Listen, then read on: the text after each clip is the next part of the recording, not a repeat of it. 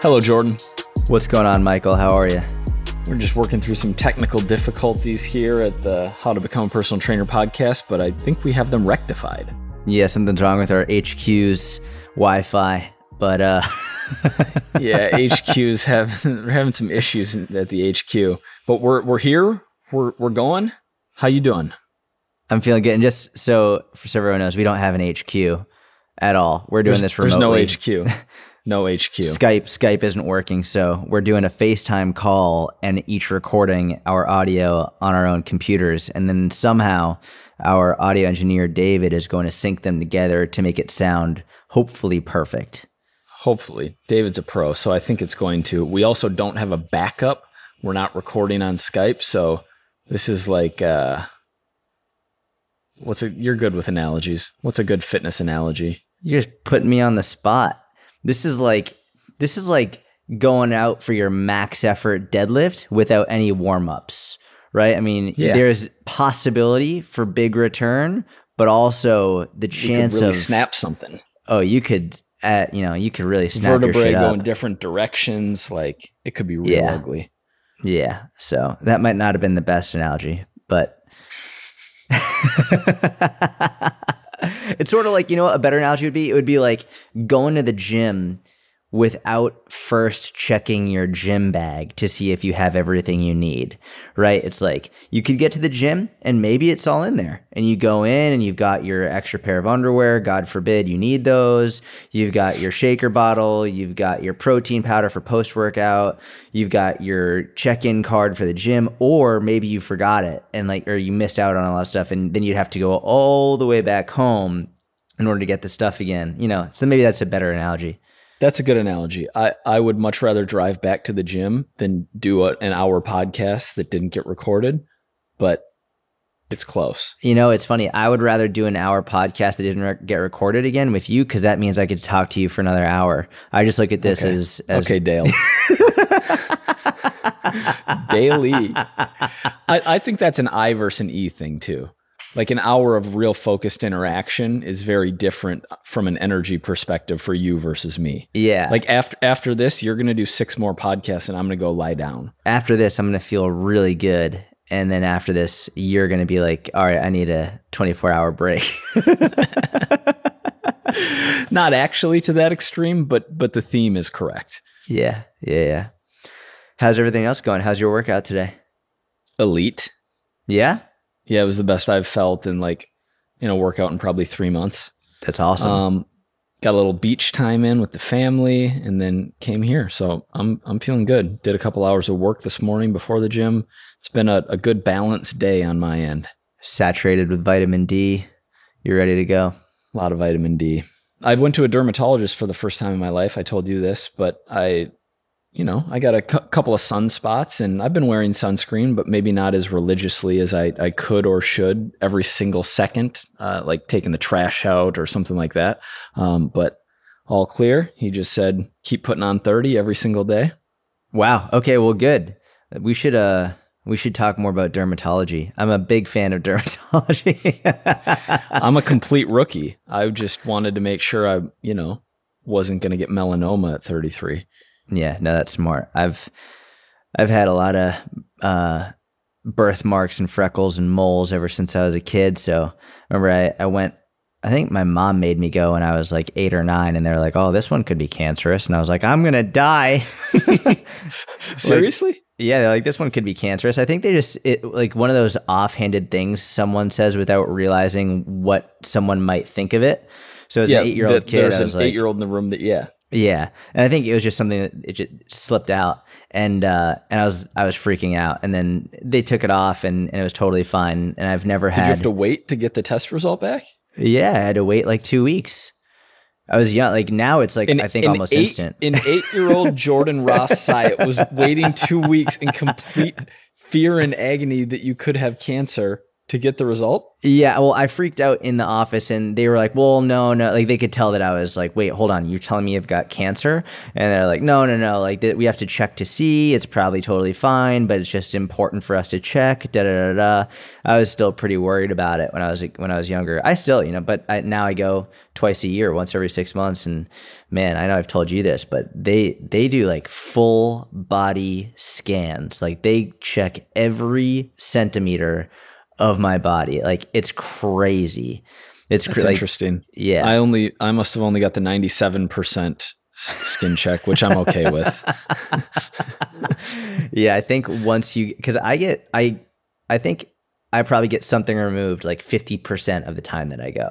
Like there's like there's something that is they're like, all right, you know, it's probably fine, but we should probably just take this off just to check, and they check it, and there's never really an issue. But uh, yeah, it's it's there's always new freckles coming out. I never expected to be talking about this on our podcast, but hey, it's genuine. it's true. So you've been going one to two times a year since you were eight. Oh yeah, yeah, my whole life. I did not know that. I thought it was maybe like the last few year things. I didn't know the origin story of well, that. I should say the time I was with Gary, those three years, I didn't go to any doctors or anything. Like, I just not or open any mail. I didn't open. Oh, that's a different story for a different day. Didn't open any mail. Didn't go to any doctors. It was just three years where I was completely and utterly off the grid. well, off one grid and on another grid. Yeah, yeah, yeah, that's true. Should I tell a story about the mail?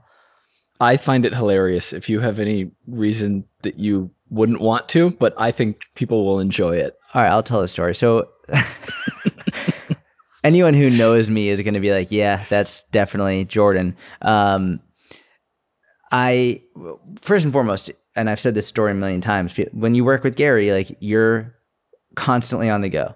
You're traveling, you're flying, you're you're in airports, you're in hotels. Like you spend very little time in your own apartment. Um, so that has to be the the context going into this. I wasn't just chilling at my apartment and not opening mail. I was traveling all over the world constantly for three years straight. But and yeah, I'm not really the most organized guy, and I'm also a, a, very nonchalant like guy as well. Pretty relaxed with everything.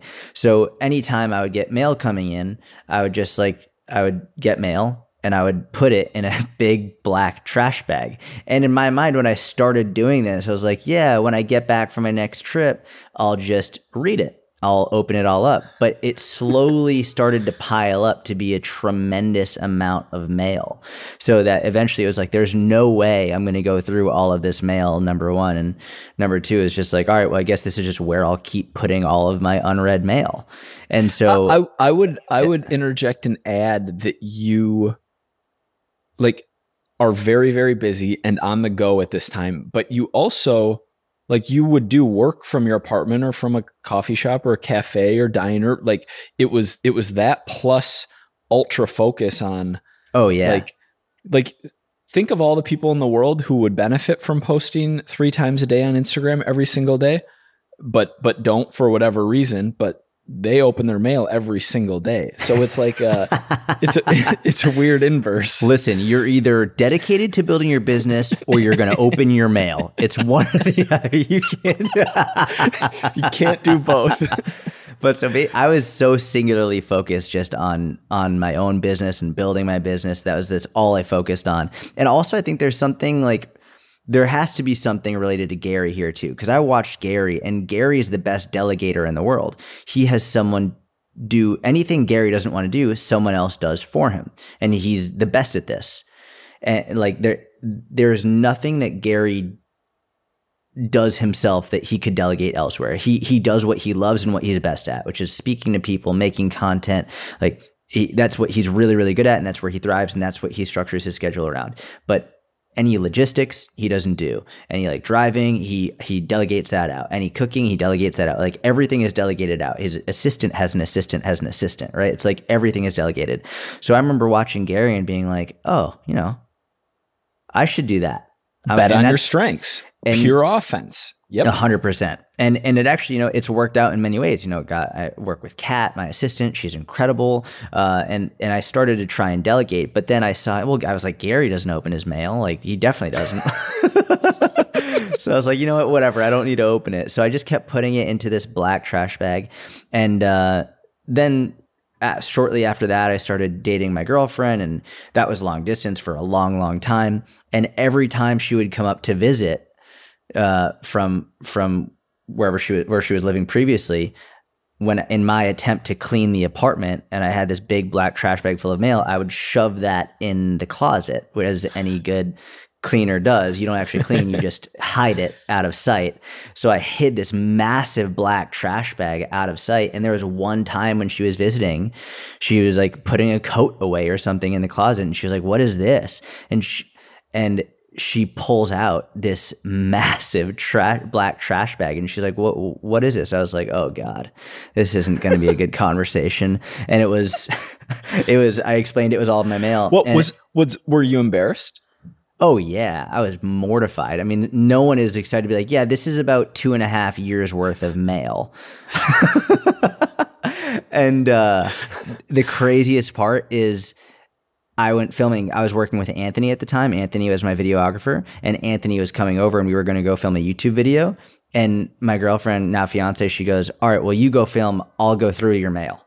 And she literally spent the next like eight hours going through all of my mail, opening it, sorting it for me. And I was like, oh my God, I can't believe like you on your trip up to spend time with me. This is what you did. And she was like, I needed, she was like, I needed to do this for my own mental clarity. Like, I couldn't imagine you having a massive bag full of mail. So that's the mail story.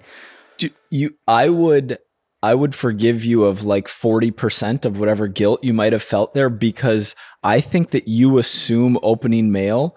Well, obviously, you assume opening mail is like a like a brutal thing that you wouldn't want to do, but the thought of like opening mail and sorting it sounds somewhat satisfying and like enjoyable to me.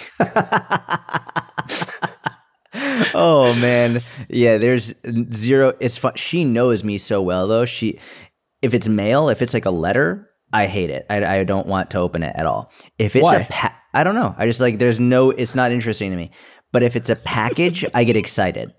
Like if there's a package, she knows she's like, oh, he's gonna be really excited about this for because I think it's sort of like a gift, right? Like Yeah. for Christmas or Hanukkah or whatever. Like it comes in a package, and it's always fun opening that up. If it's a mail or a letter, like no, I'm not gonna open it. I just won't.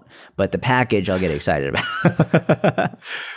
Were there any negative repercussions? Just in case anyone's thinking about going with the the three years of Instagram zero mail life strategy. Actually, yes. I've actually, I I don't think I've even told you. Maybe I told you this story. Um, so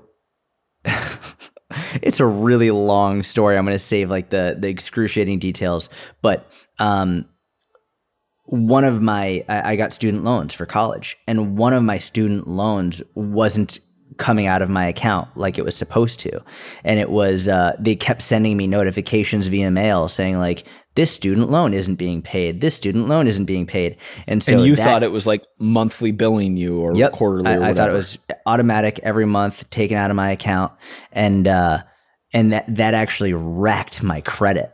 It, it wrecked my credit because that one just wasn't getting paid over and over and over and over again. So now it's it's good. Credits fixed. Got back on that. Thank God. But uh yeah, it definitely check your mail. yeah, that was not one of my. Anytime people ask me organization questions, I'm always like, definitely the wrong person to ask. It's people are always like, do you organize your content? Do you know what you're gonna? I don't organize anything. Ever. It's it's one of the reasons why writing my like my goals down for the day every day helps a lot. That's like sort of my organization, but that's the extent. Of, everything else is just. All right, what's going through my head now? All right, let's do this, let's do that, and that's just how I function. What a great story. uh, th- I'm, I'm sure most people listening here have, have checked in on your Instagram, but we haven't done an episode since your competition. Do you want to hit on that briefly Yeah, sure. Um, so or, I, or in depth? I just no, wasn't de- trying to push on the spot. we don't need to go in depth on it. Um, actually, I did a whole podcast on my own just for on my first jujitsu competition. If anyone's like interested in that, um, but for the most recent one, I won my first match. I was happy with it. The, he was actually he was really good. He was I, he was way better than I expected. So I won that match. The second match I lost to um, the guy who got third at my first competition. So he was super good. Took him down, scored two points really fast. Just made I made a stupid mistake. I made a stupid mistake. He capitalized on it, and then to make a a short story more short, he choked me out almost immediately. Just hopped on top, choked me out, and it was over, and that was it. Yeah. So Well, that was it. ni- nice, nice, nice first win. More experience. Like it's only your second competition. oh just yeah. doing it, facing more opponents. Were you like was the the vibe in the bullpen or or even like your energy in the 24 hours leading up to the competition different from the first one or or pretty much the same?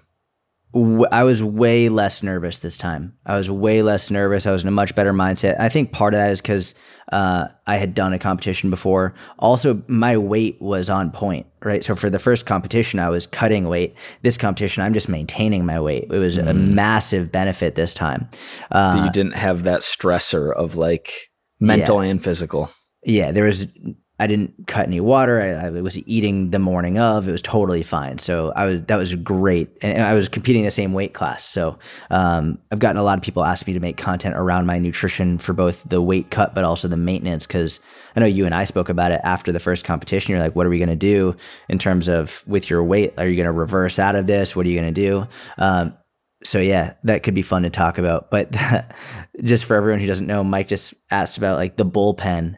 If you don't, if you don't know anything about jujitsu, this part is it's almost comical how this works. When you're competing in jujitsu, um, they take everyone in your weight division that's going to be competing, and before you go out to compete, they put you all they they weigh you in, and then about ten to fifteen minutes before you all compete, you're in a, a you're corralled in a gated area together that's all of like 10 to 15 feet.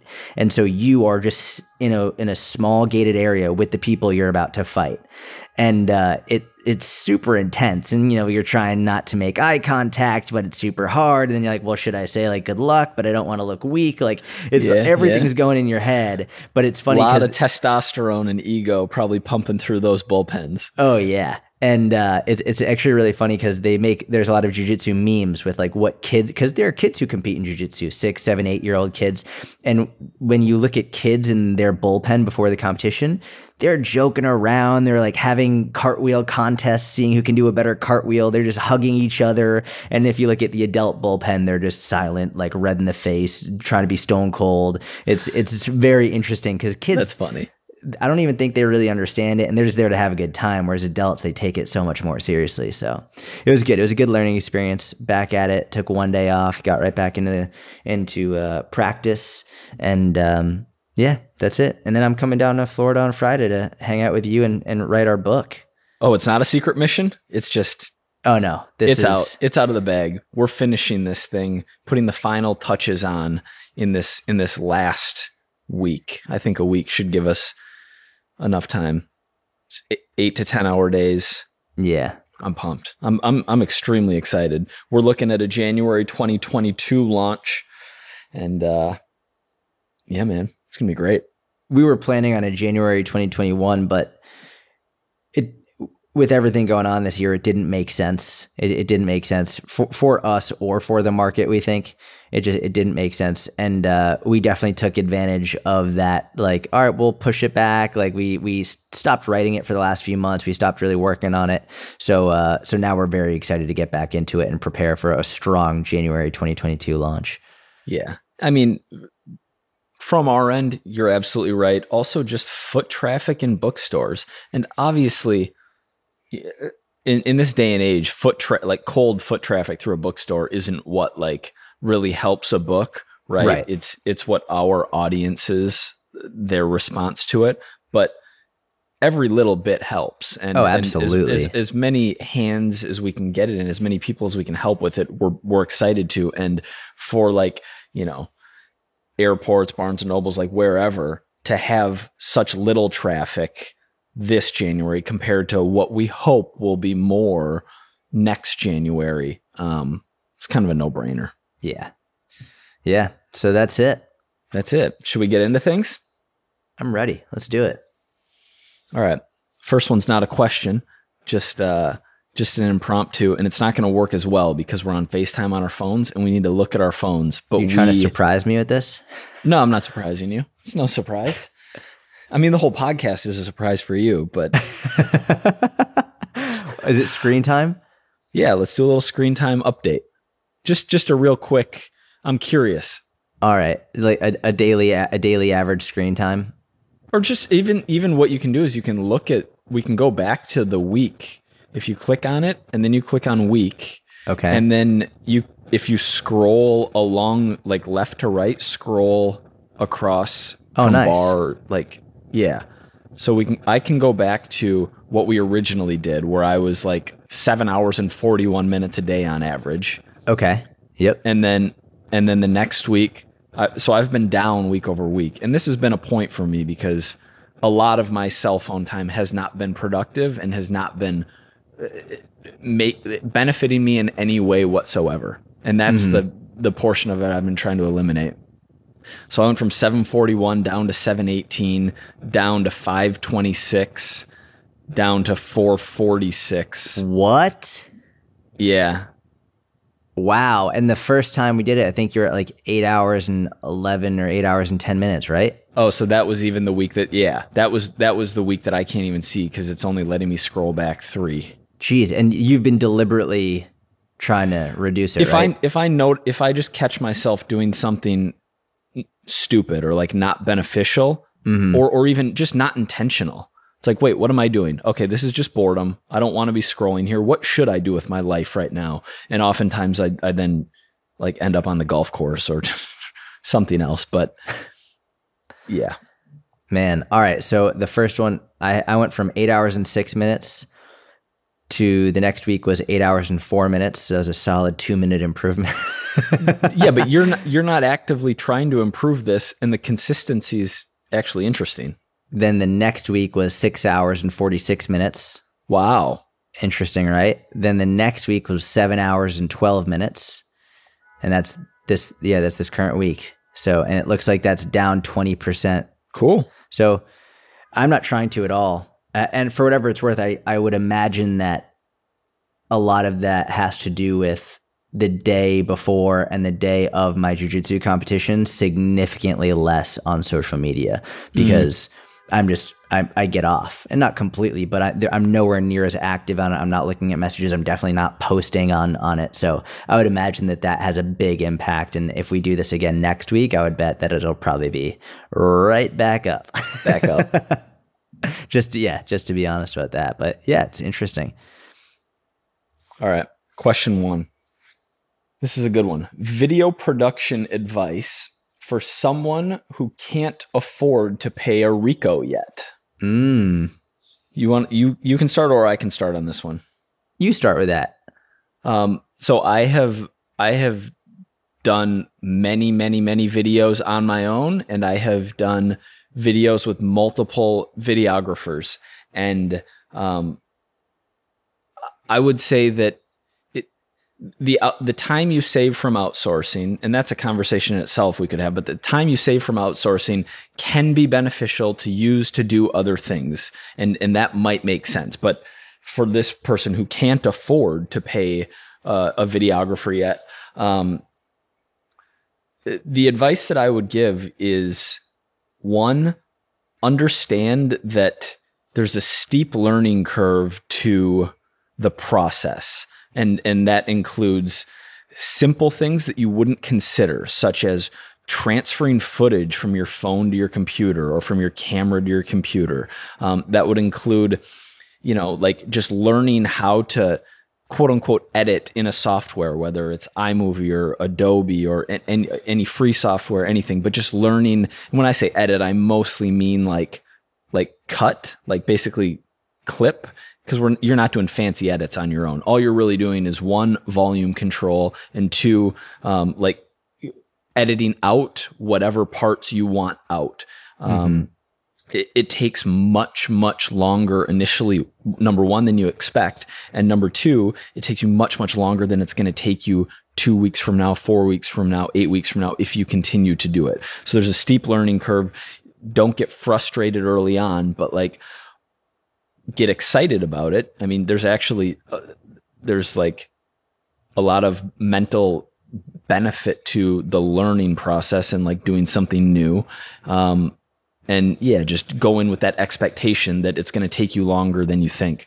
Um, and then uh, the last thing I would say is really just understand that so much of the value that someone's going to get from watching the video isn't from something that a professional videographer adds. Like when when after my summer with Ben and then when Ben had to go back, he was done with his internship, he had to go back to to England and uh and I was on my own and I was like frustrated because I felt like video quality was down. The number of DMs and emails and even comments on videos I would get because my output was slowing down that was like, we don't care what the videos look like. Like, we just want to see you. We want to hear from you. Like, it doesn't mm. matter if it's edited or if there's cool edits or anything. So, understand that what people want isn't like, they don't need to be watching a movie. They, they really just want consistent content.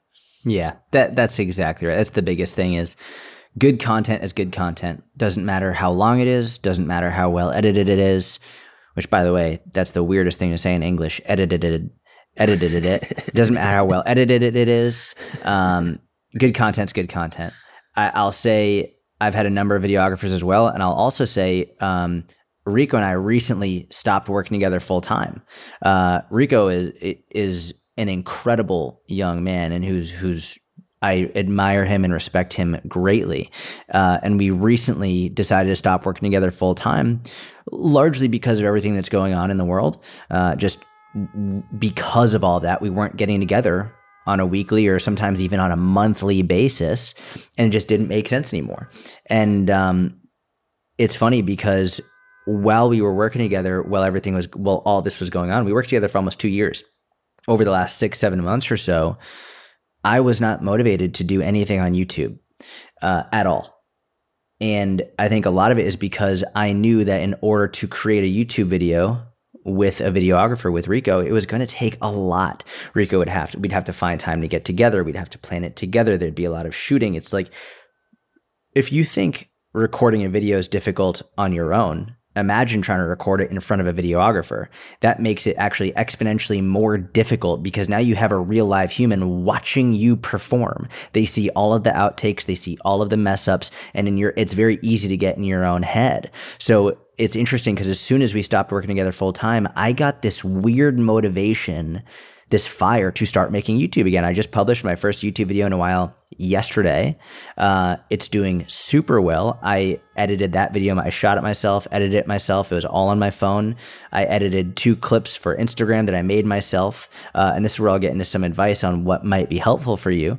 Um, but I and I, Mike was actually about to go into this. He like the uh, the benefit of doing it yourself.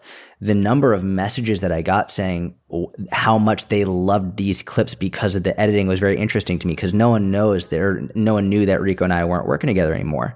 Mm. And I think one of the reasons that the editing was so good, even though it was literally just jump cuts, that's all the editing was. There was no music involved. There was no crazy special effects. It was literally just jump cuts. Is because no one, no one knows my content better than me and no one knows my audience better than me no one. Doesn't matter how amazing a videographer you get it's just impossible for them to understand you your content or your audience better than you. You will always know them best because you're in the dms you're in the messages you're the one working with those clients. You know their thoughts their feelings their insecurities their emotions so you know what they need to hear and when and how. So because of that i think those clips stood out because i was the one editing them. I was making sure i was figuring out what clips go where at what time what cadence all of that. And all it was literally just I took the raw clip and I just made cuts and that was it. And i was very i was meticulous with it and i enjoyed it. It was a lot of fun. Um, now what i will say is i think audio is very important. The the audio quality is actually very important especially on something like a podcast but also on youtube. Mm-hmm. so i recently bought uh, a microphone for my cell phone. It it just plugs into my cell phone and then I attach it. It's called the Saramonic Blink whoa, whoa, 500. Whoa, what, what? No free no no free brand deals. I'm just kidding. What, what's the name of it? It's I'm not getting we're not getting any money for this. This is just I'm very happy with it. It's called the Saramonic Blink 500. Uh, I got it from Best Buy, and for whatever it's worth, the first time they delivered it, the package was all messed up. It didn't include something that it needed, so they they sent me another one for free. They didn't even take the other one back. So it's called the Saramonic Blink 500. You plug it into your cell phone, and then you record, and that's it. And the audio has been great. It's been super easy. Um, so I would say that. And then the other thing I would say is um, you might want to get like a ring light and or a, a tripod stand for your phone for your cell phone. Or, and oftentimes they come together. So I got like a twenty six dollar ring light and tripod stand. So I have the microphone, the Saramonic Blink five hundred. I have a ring light that I got on Amazon for like twenty six bucks, and um, then I upload it to iMovie, and that's it. And that's and from that I made an entire YouTube video and two Instagram clips from that one video. So I mean, it's you get you can get a lot of content out of it. The amount of content will you'll make content more slowly because it's you're not just filming it and then sending it to someone else to edit. You have to do all of it. But I think the quality of it can radically increase because you're the one doing it. And and what you mean on there is like if you're making a clip, for example, you know the exact content to include in the clip to make a, a compelling 45 or 60 second piece. Correct. You know what to pull from a longer form video to make this. Yeah, that, that makes complete sense. If you've ever worked with a videographer, you'll know exactly what I'm about to talk about. And if you've never worked with them, then you, you won't understand, but I'll try and paint a picture. If you're trying to get a really strong 45, 50, 60 second clip for Instagram from a 10, 15, 20 minute YouTube video, it's pretty difficult it's not like oh well i'll just snip this one clip and throw it up there. It's like no you have to edit it down.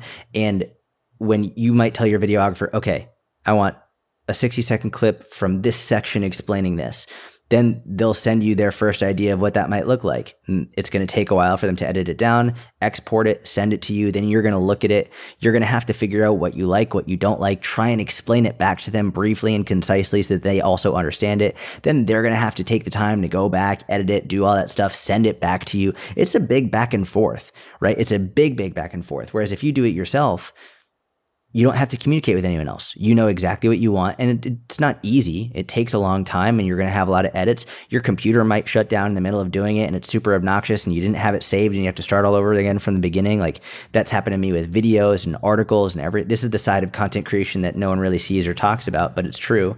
Um, but when you do it yourself, you're the creator and you're again no one knows your audience better than you and it gives you the opportunity to really give them the absolute best piece of content. I think more important than how much you're putting out it's how good the content you're putting out actually is. Yeah i'm with you. That was a good answer. We smashed that. Question two. Do, do you track your client and the the questions very far away in this new setup we're on here? So I think I'm making this out correctly. Do you track your client's body fat percentage? No. No.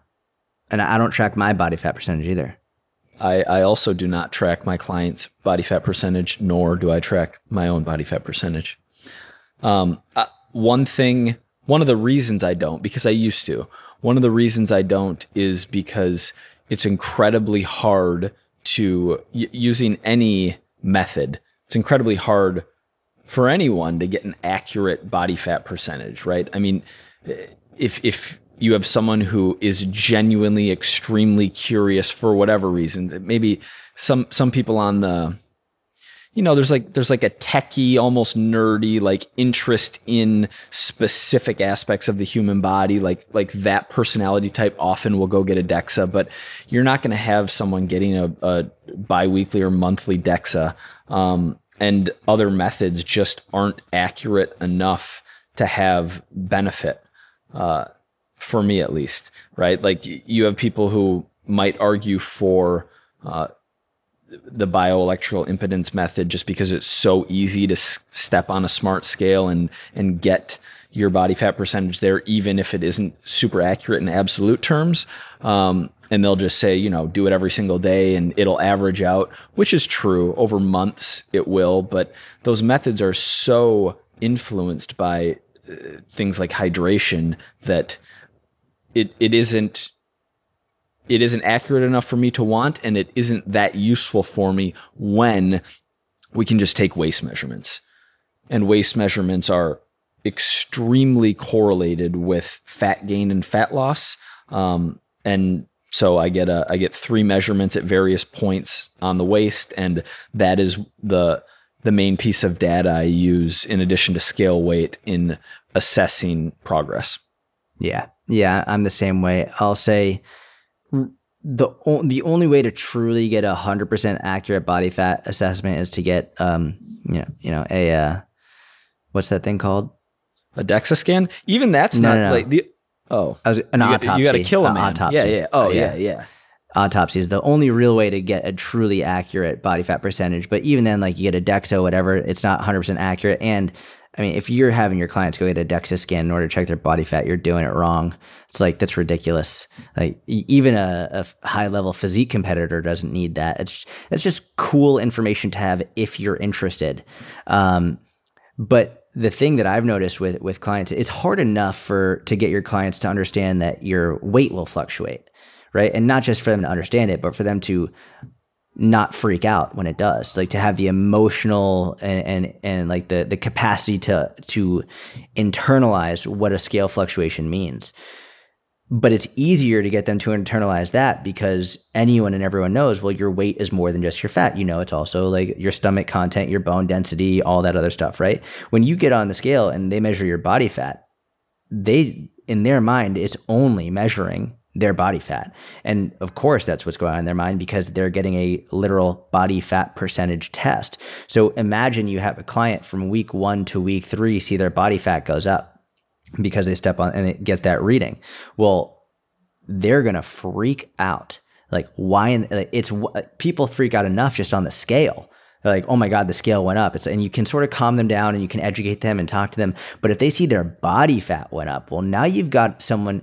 Never mind the issues they're gonna have mentally and emotionally, but you're also gonna have issues because they're not gonna trust you Yeah.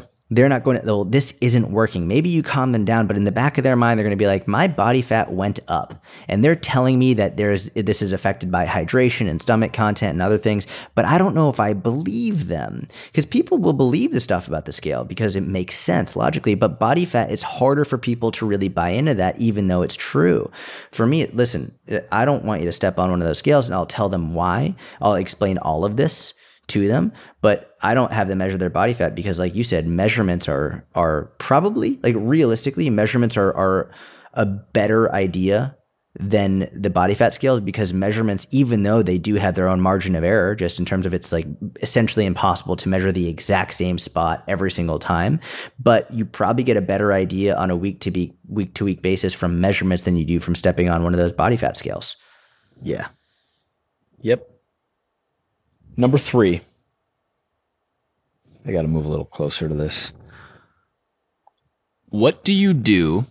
i- oh, I like this. What do you do if you feel overwhelmed? I don't know what to do next to scale my business. Um, this the reason I picked this question is because I felt like this the other day, and not about scaling a business, but literally about a, a massive to do list of of work, just a lot of things, and uh, and something that I that I reminded myself of is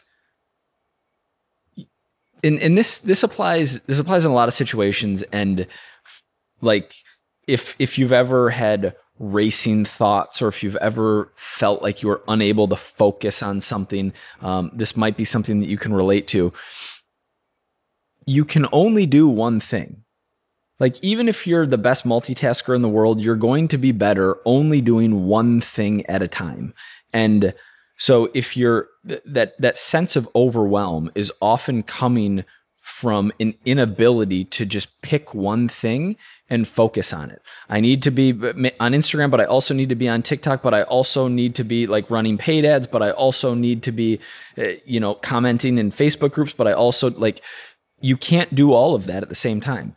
So if you want to make a list of everything you feel like you should be doing or want to be doing that makes sense and then put a one i mean what i'll do on a daily to-do list is order them So I'll, I'll put them in the order that I want to do them. And sometimes I'll put little times by like estimated how long it'll take.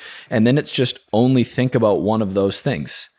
And and another little trick that also works is if you can't even do that, then give yourself the permission, and this sounds weird, but give yourself the permission to do nothing for the rest of the day. I don't care if it's nine o'clock in the morning, be like, you know what?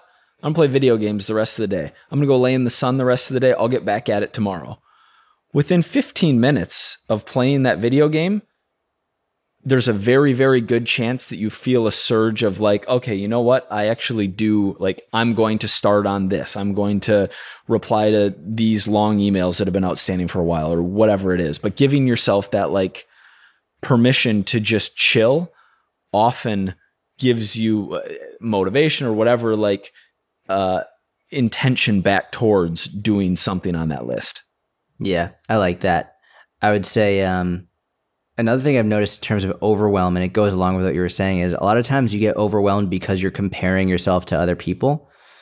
So you, it's it's. I think what you said is is hundred percent accurate. You get overwhelmed because there's so many things to do and you don't know what to start with. So like, and you can't do all of it at once. I think also that will come from comparison, being like, oh well, they're on TikTok and they're on Instagram and they're on YouTube and they put out this many pieces of content and I'm not doing that and I don't know where to start. Which one should I begin with? I know they talk about doing long form articles, but I don't even have a website yet. I don't know where to start. What do I do? It's like relax. Number one. Number two is comparing yourself to and this is such a cliche thing. It's just, i hate cliche sayings. I really hate cliche and this is a whole separate topic Why? we could talk. I hate cliche sayings. They're I, they're obnoxious to me. They're usually the most true things. They're they're true but they're obnoxious for me to use in content. I try to stay away from cliche sayings in content as much as possible because they're so predictable, right? When you say like, "Oh, comparison's the thief of joy," it's like, all right, we fucking know what you're about to say, and like, even though it's true, like, no one is hearing comparison to the thief of joy and being like, "Yes, yes," it's like we know it's true. So for me, that's why whenever I write or make content, I try and take the message from that cliche saying and change the cliche saying. I, I, I try and make a different saying that no one's ever heard before. That way, I can still get the message across without saying comparison to the thief of joy. It's like, yeah, we all heard that. Shut up, Jordan. Uh, and and and you're probably also giving some people a new way to think about it Yeah. or or Yeah. maybe maybe that message didn't hit for someone else but yours does for for me it's like getting people to really pay attention to your content it's difficult right? There's so many pieces of content out there. There's so many creators. There's so much good content. Well i think for me the easiest way to make sure people don't pay attention to your content is to be boring and to say the same thing that people already know. So that's why i don't like cliche sayings and i'll just make up my own with the same message. But back to the original point i'm all over the place man. Back to the back to the original point which is if you're comparing yourself to someone else, you're setting yourself up for failure and you're setting yourself up for overwhelm. Um, and your joy is being stolen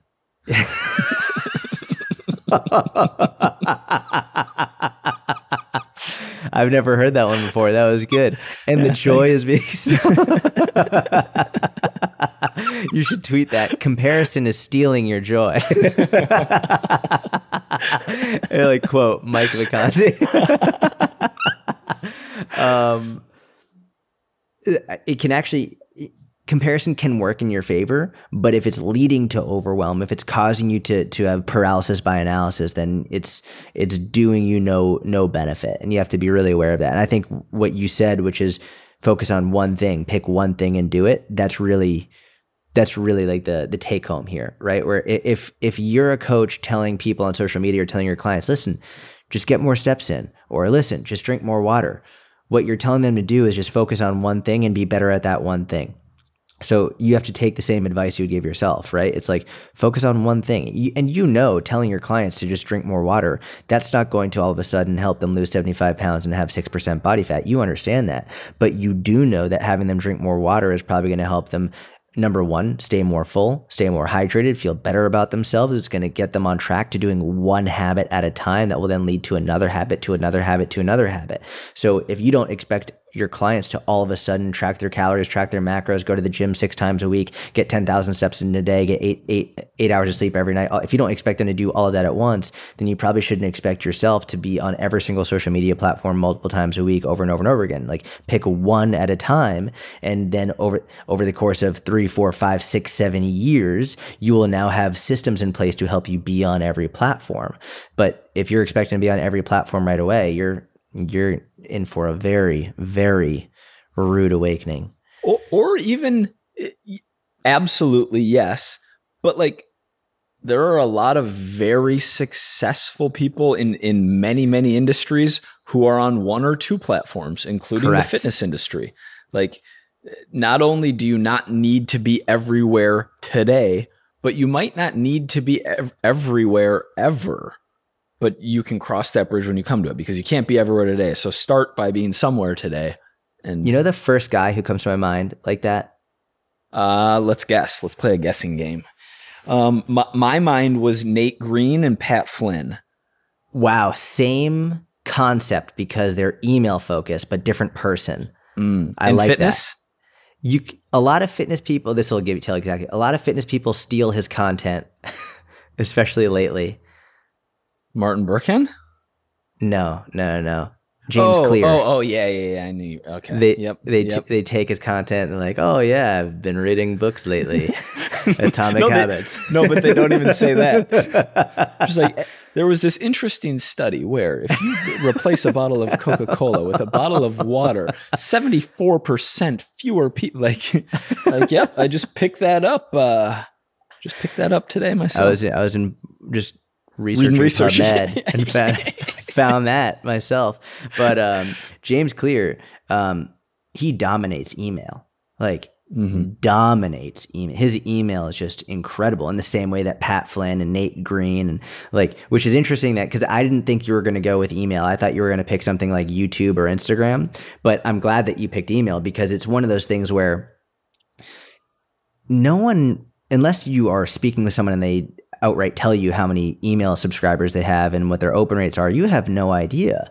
It's like y- you could be sitting next to someone in a coffee shop who has 500,000 email subscribers and just is crushing it, but you have no idea because maybe their Instagram has 400 followers and they, you have no idea. And that's one of the things I love about email is like it's so, it can be so anonymous if you want it to. Um, but there's so much benefit to being a specialist on one platform. There's also tremendous risk, especially if that platform is a social media platform like Instagram or Facebook, right? Because they really control the algorithm, they control how many people will see your posts. But something like your email list, you you own it and and they're going to get the email no matter what. Also, something like your website. I vividly remember Martin Berkhan's website. Like I would go to his website every day to see if he published a new article. Like I wasn't even on an email list. It was just I knew every time I read one of his articles, I was going to love it and learn a lot. So I would go to his website. So I think just dominating one platform, just being the best or one of the best on a single platform is way better than being eh okay on a bunch of platforms. Yeah. And you become you become dominant or the best by making one piece of content there and then making two and the, you know? Yeah. We've seen this in the mentorship. We've seen a bunch of because we have all these challenges in the mentorship and and certain challenges. We say focus on this one platform for this one month. The number of people in the mentorship that we've seen go viral and grow massive audiences on tiktok or instagram whatever is insane. Mm-hmm. it's uh it, it really pick one. If you're overwhelmed pick one thing to focus on. I know the the question also spoke about scaling your business I really think most people are, are way too worried about scaling their business.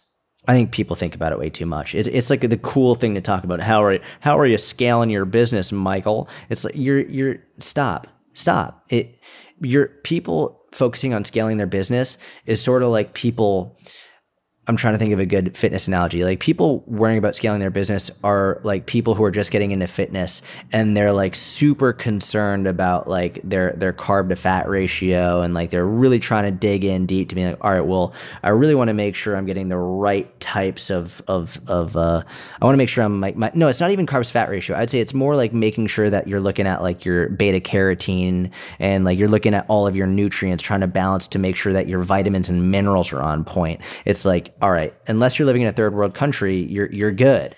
or someone who who can't you know they're half squatting because they haven't learned to properly barbell back squat yet they need chains and bands and like all kinds of crazy apparatuses Yeah, scaling your business is something that it it comes with time.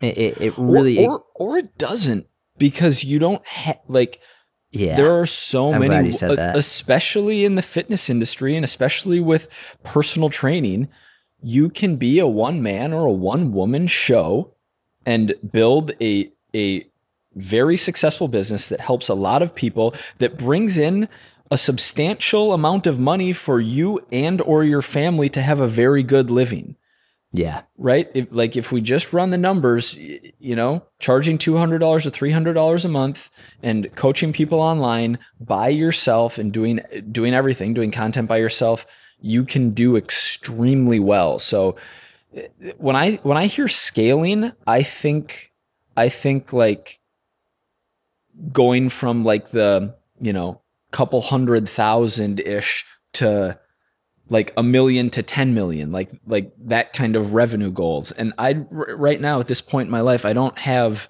ambition to like have a 20 person company that does 10 million in revenue. That's Yeah. that that doesn't interest me right? You it's not scaling to to get 30 40 50 online coaching clients. That's just continually doing the thing for a few years or or even like 3 to 5 years in a row but it's not scaling H- how many clients would you need at two hundred dollars a month to be in the six figures category?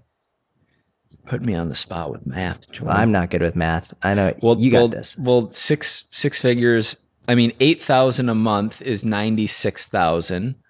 So, eight thousand a month is what forty clients at two hundred a month. So probably Got to it. get a hundred thousand, 40 to forty five clients. Yeah, So 45 clients at 200 a month. That's if you work hard for 2 to 3 years, that's going to happen. Like that's Yeah. just it really is. thirty clients at three hundred a month. Yep. Yeah. So so I mean, I think I, when I think people when people hear scale, I think a lot of the people when they use scaling, I think what they think is, "Oh, I want to make a lot of money and not work very hard." I think that's what most people think. I want to scale my business because I read one time in an internet article or on someone's Instagram post that you could make six figures a month and not work hard, and that's what. And they all they said is you just have to scale your business. I think that's where most people's mind goes. This that's bullshit. That's nonsense. Number one. Number two is. Um, Man, I just had a huge brain fart. Just like, pff, compl- the number two is this: is man, I tried to pick up where I left off. Like, all right, man, I'm going to go back hard. Selfishly, Um, selfishly, I'm okay with this because I feel like I've had the last seven brain farts over the last three months, and you haven't had any. So The, I always brain fart. I'm trying to think about this is really important. So scaling. We're on the topic of scaling. People are all right. They think it doesn't mean work. Do any work? Da da. da. Um, man, this was such a good piece of information that I was about to just let flow out of my mouth, and then it just brain farted right out of my ears. it'll come. That's what she said. Um,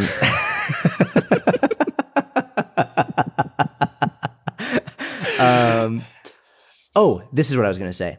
Um, this is why I hate it when personal trainers on social media call themselves entrepreneurs.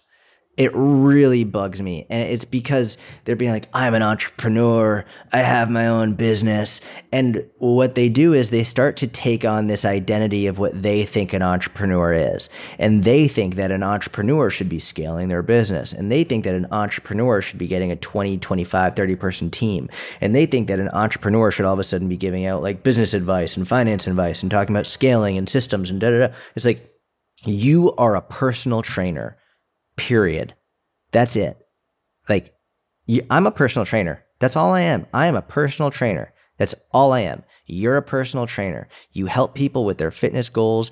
Ideally, you're there as a support system for them. You help them eat better. You help them work out. You help them be more consistent. Maybe you help them with their habits. You're a personal trainer. You're not a fucking entrepreneur. So stop calling yourself an entrepreneur in your Instagram stories and on your on your Instagram posts and to like your friends and family. You're not. You're not an entre- You're a personal trainer. And you should be proud of that because it's a really great profession that helps a lot of people. And the more you start identifying as a personal trainer and not an entrepreneur, well, now the more your content is going to be focused on helping people. And now your business is less focused on scaling before you have two clients and more focused on actually helping people and really building up a sustainable business that helps people and is great for you and your family and for everyone in the industry.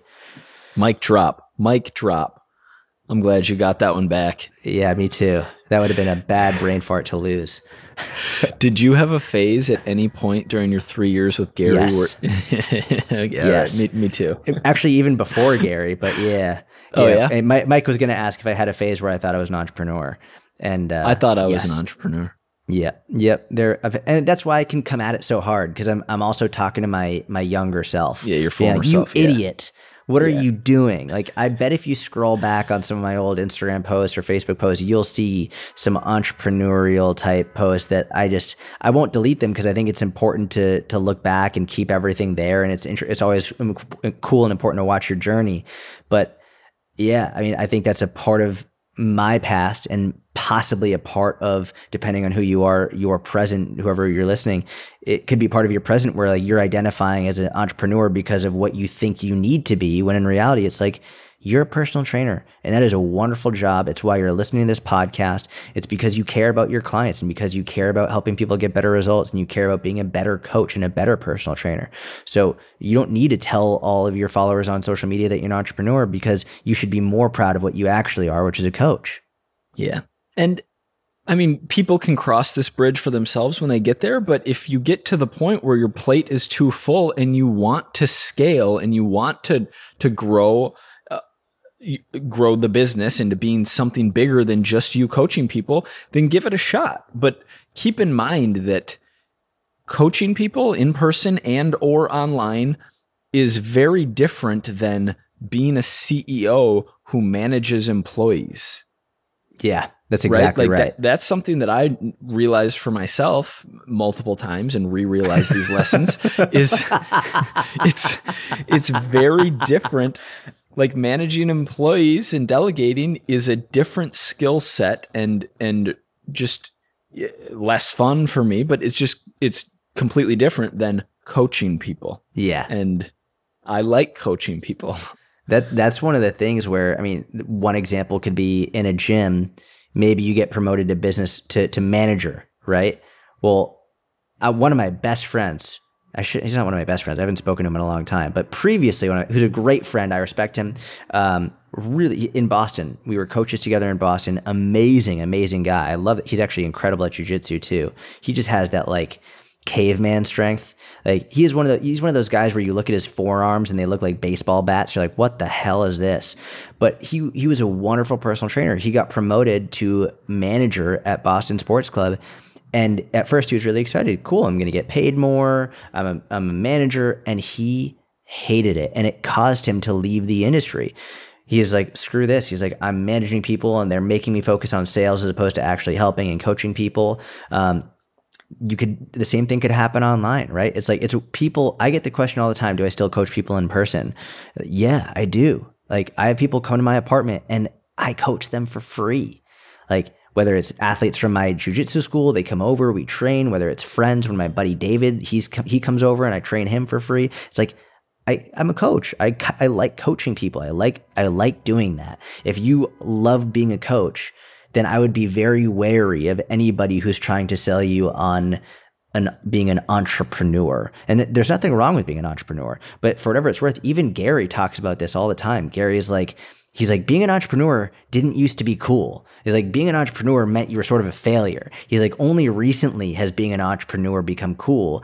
And and I think he's even taken responsibility to be like, I feel like I sort of used to give out this impression that being an entrepreneur is easy, which is why now he goes so hard on showing the truth about what it's like, which is so difficult. Like there, it's real. It's not coaching. When you're managing other people, you're not a coach anymore. You, you're you're a business manager. So I would take pride in being a coach. Yeah, absolutely. That was a great episode. That was really good. It's so funny. I was thinking about at the beginning when you were like, "Yeah, at the end of this episode, you're gonna feel so good," and I was like, "Yeah, I feel so good right now." I'm like, man, part of me just like, let's keep going, but I know like maybe it's coming to the point where you're like, all right, well, that was good. that was a good one. That was a lot of good energy. That was a lot of good information. That was that was. I thought that was a great episode. I actually still Yeah. feel good. Um, we'll end on a high note, though. Well, rather than letting it, we'll end on a high note. This has been a wonderful, wonderful episode. Uh, is there any messages or any things that we want people to, whether it's message us, email us? Is there anything that that we need to say? you know, uh, for the timing of this when it gets released, for those in in the U.S., wishing you a happy Thanksgiving. Um, we always love five star reviews. You know, Always love a not five-star opposed, review. Not opposed to begging for those. We, we really like reading them too. For those, so many people have said so many nice things with the five star reviews, and that that is extremely fulfilling. I think that's all I have. I've, I've made a lot of promises about pumping out weekly episodes the rest of the year. And, you know, last week we didn't have an episode. That's on me. That's on me, guys. I think that's all I have as far as logistics goes. Do you have anything? Happy Thanksgiving. Uh, if you're celebrating, uh, if you're not celebrating, have a wonderful Thursday. And um, I would say if you have any questions that you'd like us to answer, make sure you either email us. Mike, do you want to give out what email we should send it to? Yeah, you can email me at mike at on the regimen, O N T H E R E G I M E N, on the regimen.com.